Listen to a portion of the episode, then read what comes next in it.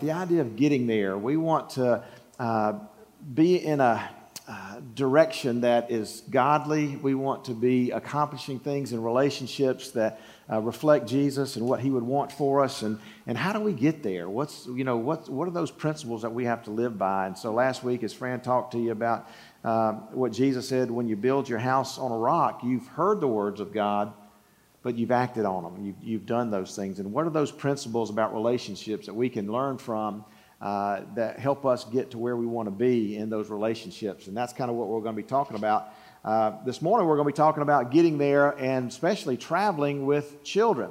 Where, where do we want to be when it comes to raising our children and, and, and seeing the next generation uh, embracing those truths? And, and so, when I think about traveling with children, uh, some of you guys are in the day-to-day throes. I mean, you've got little infants that you're, you're raising, that you're taking care of. You've got maybe you've got uh, elementary age children that you're, you're taking care of. Maybe it's a high school student, or maybe uh, they just graduated, they're in college. Uh, some of you guys are like Fran and me. You're empty nesters, and your children are older, and, and now you've got grandchildren that you have the blessing of being uh, uh, able to impart and, and love. Um, some of you guys don't have biological children, but you've embraced uh, other children through lots of different ways. Maybe you've adopted a child, or you're going through the foster care system, or, or maybe you're a teacher, or maybe you're a coach. Uh, maybe you've done things with uh, teaching lessons, music, or things like that. Uh, but you've had the opportunity to be a part of a child's life in whatever way, shape, or form that might be, and, and you've been able to invest in them uh, through your words and through your deeds. And so we all have this privilege, this opportunity to, uh, to see these young ones grow up uh, in the things of the faith. And so, how do we travel well? What's the destination we want to reach with these little ones? When I think about uh, traveling uh, with little ones, there's a picture that uh, uh, we got in, on June, July 2nd. Mary and Peter sent us this. they were coming to Georgia from Dallas, Texas. And so you got Claire in the back. And when you travel with toddlers like that, you might remember you've got all kind of things. You got the sippy cup, right? You got the toys. You got the, the little uh, things for them to eat, uh, snacks and things like that. And, and it's just not you and your spouse and a, and a kid in a, in a car seat. You got all this other stuff, diaper bags, things like that. So traveling with little ones can be a challenge. Um, I remember when Fran and I, when our three girls were little, we, uh, when we were in seminary, we were in Kentucky, and that was about a, a 500 mile trip from where we were just south of Lexington to Columbus, Georgia, where my parents were. So uh, this next picture, we uh, Katie's getting married, so we were going through some old photographs uh, to, to do the rehearsal dinner slides, and I, I, came across this old, yeah, that's me with hair. Uh, but anyway, so we had minivans back then, and we had the little captain's chairs, and, and, uh, and each girl had their own little chair, so that was kind of fun to, to be able to travel with them having their own space. And, uh, and then we put this, I can't remember what we t- called the pod on the back, but it was some, on the top, it was some, some kind of thing. We called it, it was a joke. But um, but that's how we traveled with children. And, uh, and, and traveling with kids is a joy. It can be a challenge, uh, but it's a part of our experience. And uh, for you, I, I, hope that this, this series will, will, bless you. But also today, if you don't have children, uh, these are principles that we can embrace when it comes to just relationships. You know, how do we uh, make the most and how do we get um, the, the, the best out of out of our relationships? You know, what do we do to bring out the best in others? How do we be the best friend or coworker or spouse uh, or neighbor that we can be? Uh, and so this morning, as you look in your program, you've got a, a scripture there from Matthew. We want us to, to look at that real quick, just to kind of set the foundation. Uh, children are important, and uh, Jesus in his ministry helped us understand that. Uh, because this passage of Scripture, and one also uh, in another one of the gospel accounts, gives us this insight. So in Matthew chapter 19, we read verse 13 Then some children were brought to him, brought to Jesus, so that he might lay his hands on them and pray. So parents and others that were raising these children wanted Jesus to bless them, so they bring these children to Jesus. And the disciples rebuked them. So Jesus' followers uh, were saying, "Don't do that. Don't bring these. Ch- don't don't bother Jesus with these little ones. You know, uh, so they're trying to, to, to keep the parents from bringing their children to Jesus or whoever is bringing them. But, verse 14, Jesus said, Let the children alone, and do not hinder them from coming to me, for the kingdom of heaven belongs to such as these. After laying his hands on them, he departed from there. So he's saying, no, no, no, no. Let these children come and be a part of what I'm doing. Let these people, children, come and be uh, uh, spending time with me. Uh, later on, uh, in another gospel account where, where we read, uh, Jesus said, uh, the kingdom of God belongs to them. And if you and I don't enter the kingdom like a child, with childlike faith and the ability to trust and all that that children have and they exemplify, we can't even enter the kingdom of God. So they, uh, the lessons that we learn from children are real important, but also raising children, uh, this next generation. Uh, what are these principles? Uh, well, first of all, I think the, the most important thing to remember is that children are a gift from the Lord. And uh, Psalm 127, verse 4 actually says that, that children are a gift from God. And so if you are blessed to have biological children, or if you've been blessed to, to help raise children, you know that uh, you don't always feel that way. But the truth is, they are a gift. They are a gift from God. And so sometimes, you know, when they have the projectile vomit, you don't think that's much of a gift. Uh, on the other end, and I don't want to gross you out, Fran would, she would call it a blowout. So it's not the projectile, it's something else, you know, from the other side. And, and, and you got to clean this stuff up, you know. And uh, I remember I won't get into that. Mary will be embarrassed. But anyway, uh, but sometimes you don't think that they're a gift, but they are. God entrusts these wonderful young men and women to us. And the reason they're a gift is because God has chosen to make this person, to create this individual. God's chosen to do that. Now, there's biology involved, but biology alone doesn't always produce a child.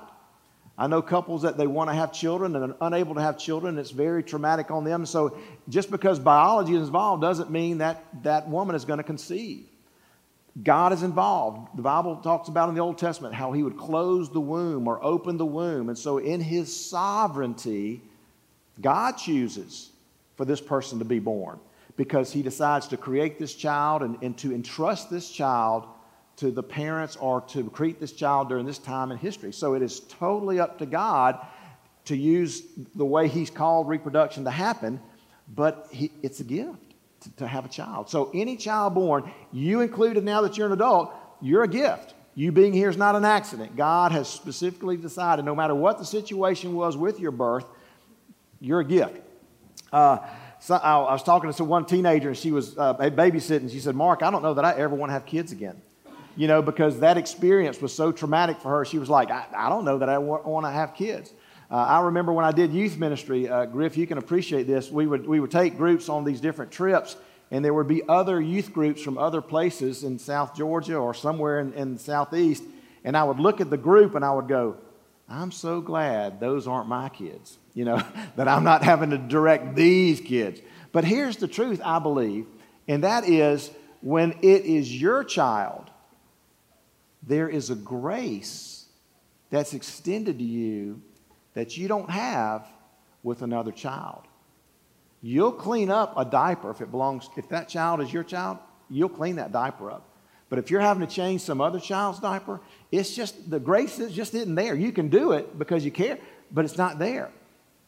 When I was doing youth ministry, and Griff, you know this, and, and uh, where's LC? Y'all know this. The kids that are part of your youth group, man, you just care for them. You love them. They, they, they're almost like, you're, man, you, you know, you go to bat for them because there's a grace given to you to have an impartation and to help be a part of their nurturing and caring for. You just haven't. So the kids in my youth group, I was like, man, I love these kids, even though they might be doing things that these kids are doing. The grace isn't there to care for them, but it was for mine. So, so this idea of a gift from God, when God gives us that gift, that opportunity to, to be a part of this child's life, there's also a grace that comes with that. So if you're a mom or a dad, God is giving you the grace to be that parent. He wouldn't entrust this wonderful gift to you if he didn't also give you the ability to be the parent that you need to be. Or if you're raising a foster child, or if you're other situations, maybe it's a grandchild, maybe whatever it is. I know and I believe that that grace is given to you to, to, to, let that be a part. So you don't disdain them. Yes, you have to clean up the projectile vomit and that kind of stuff, but it's, it's you know, that's just part of it. So, uh, first of all, let's remember that children are a gift from the Lord. And uh, the second thing I want us to remember is that each child is different, and we ought to accept their uniqueness completely. Each child is different. Uh, we were blessed with three girls, and uh, they were all different. And they were so different that even their movement in the womb was different. Even their hair color was different. Mary was a brunette, and Elizabeth is a blonde, uh, uh, uh, uh, uh think of the word, um, redhead. what is it? Um, um, auburn. Her hair's auburn color, and then Katie's a sandy blonde. So there's pictures of you know all three girls. And yeah, they came out of Fran because I know because I was there in the hospital, and, and, and I made sure I took that same baby home, you know, because I was here in the delivery room. Uh, but it's like all of them are different. And in the womb, Mary was just ooh, ooh, ooh. I mean, she was just herky jerky. So when you meet Mary, she's just got this rush of energy, and when she hugs you, it's just like you know, I mean, you know, you've been hugged. And Elizabeth in the womb, our middle daughter, our, our you know, she just had these fluid motions and everything like that. And so when she took dance, she just had so much grace. And, and in your eye, because I'm biased, your eye would gravitate toward Elizabeth in the dance group. And oh, that girl can really, I mean, she's just, you know, that kind of thing. She would play soccer and she would just kind of go down the field like this, you know. Mary would play soccer like you know, and, and it's just, just different. And then Katie, Katie was kind of a combination of both of them, you know. And, and so it's just unique how God creates us. He's given you specific qualities. And there's not another person like you in the entire world. And so we should celebrate these differences in our children. Uh, and what, what happens is society starts putting some pressure on parents.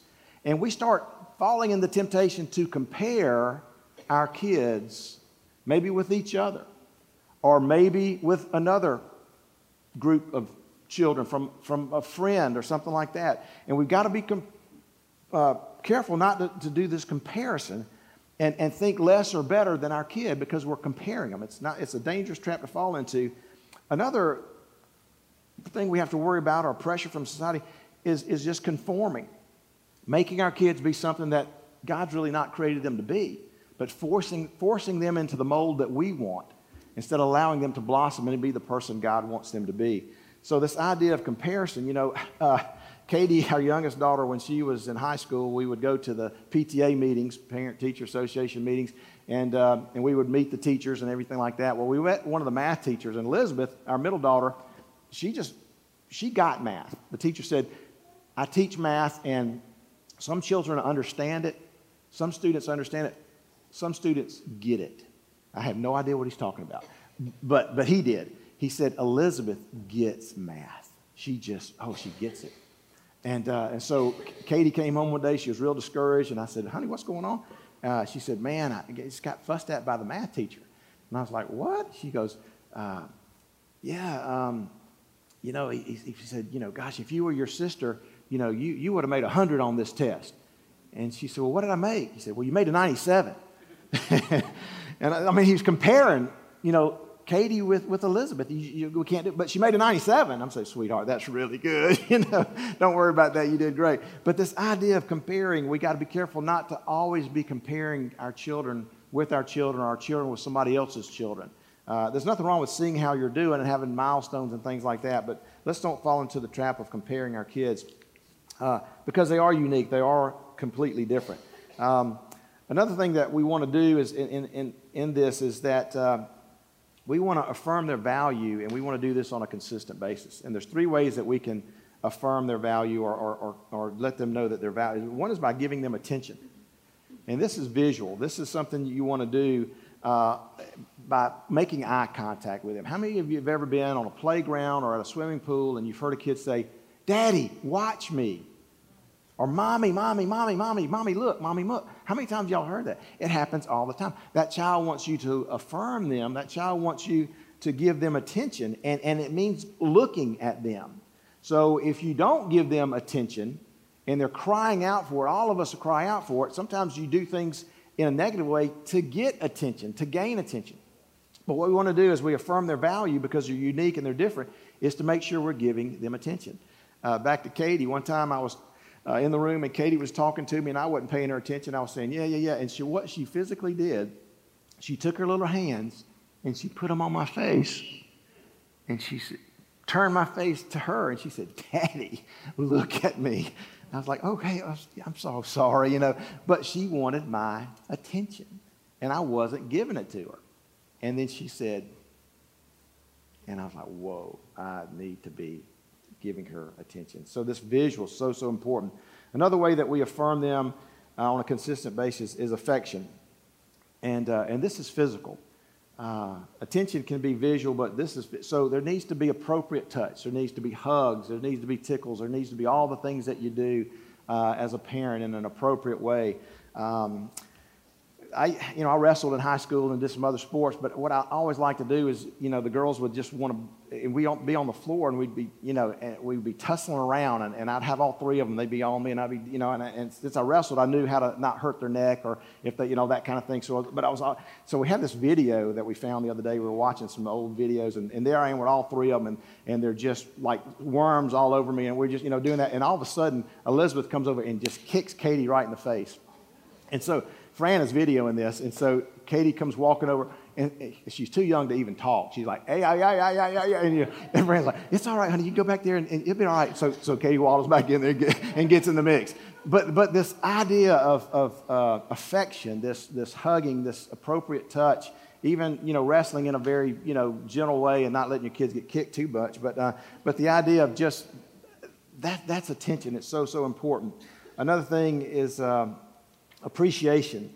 And this is verbal. This is when you say those things that build them up, not tear them down. These are those compliments that you give your children that are genuine and specific. Not, hey, you're a great kid. Love you, baby. That's better than nothing. But it's, I, I appreciate the way that you helped your sister out. Well, that was so kind of you to apologize when you messed up. Or, or whatever these verbal affirmations are, it's so important to show that appreciation in a way. Thank you for this. Or this means so much to me when you do this. Those types of things. So visual and physical and verbal are so and so important as we affirm our kids and show them value. So the first thing is, hey, we need to remember their gift from the Lord. The second thing is we need to make sure that we remember that each child is different and we need to accept their uniqueness completely. The third thing is we want to train our children up in the way that they should go, in the ways of the Lord. We want to give them a biblical worldview. We want them to look at life through the lens of, of what God says is right and wrong, what is true and not true. Uh, remember last week when Fran talked about the, the two different houses? It's like you can hear the Word of God, but when you do the Word of God, when you live it out, then when the storms of life come, and we're going to all have storms of life, we're able to endure. We're able to, to uh, to, to uh, endure that. So a couple of scriptures I want to share with you. Um, well, let me go back to the second point when we talked about children are unique. In Psalm uh, 139, verse 13 and 14, it says, You were formed, you formed my inward parts, you wove me into my mother's womb. I will give thanks to you, for I am fearfully and wonderfully made. Wonderful are your works, and my soul knows it very well. So, this idea of each one of us being uniquely created uh, and training up our children, this is a familiar passage to us, but it's uh, Proverbs 22 6. Train up a child in the way he or she should go, and even when they're old, they won't depart from it. This idea of investing in those children at an early age, giving them uh, uh um, a taste of the kingdom of God. This idea of training up is actually to touch the palate so a, parent would chew the food and then place it in the child's mouth, and they would get a taste of that food, and they would develop a, a, desire for it, a, a yearning for it. Uh, we're not guaranteed that our children are going to walk with the Lord. Each person has to make that choice for themselves, but we want to make sure we're giving our kids uh, the best uh, that we can. And so that's why every week in our bulletin we talk about what our kids is doing. And so this week, you know, it's obedience, trusting in the um, uh, who is in charge and doing what you're asked to do. And there's a Bible verse, and then there's a bottom line, and a memory verse, and, and this idea that we can uh, reinforce what you want to teach your, your kids at home here at the church. And so every week you'll see what, what we are doing with our kids, and that's just a way to reinforce that, but to raise them up and train them up in the ways of the Lord. So, so important. Another very familiar passage is in Deuteronomy chapter 6, uh, verses 4 through 9. And in there, we see the, the principles of, of teaching our children on a regular basis, on a day in and day out. Let them know what's going on.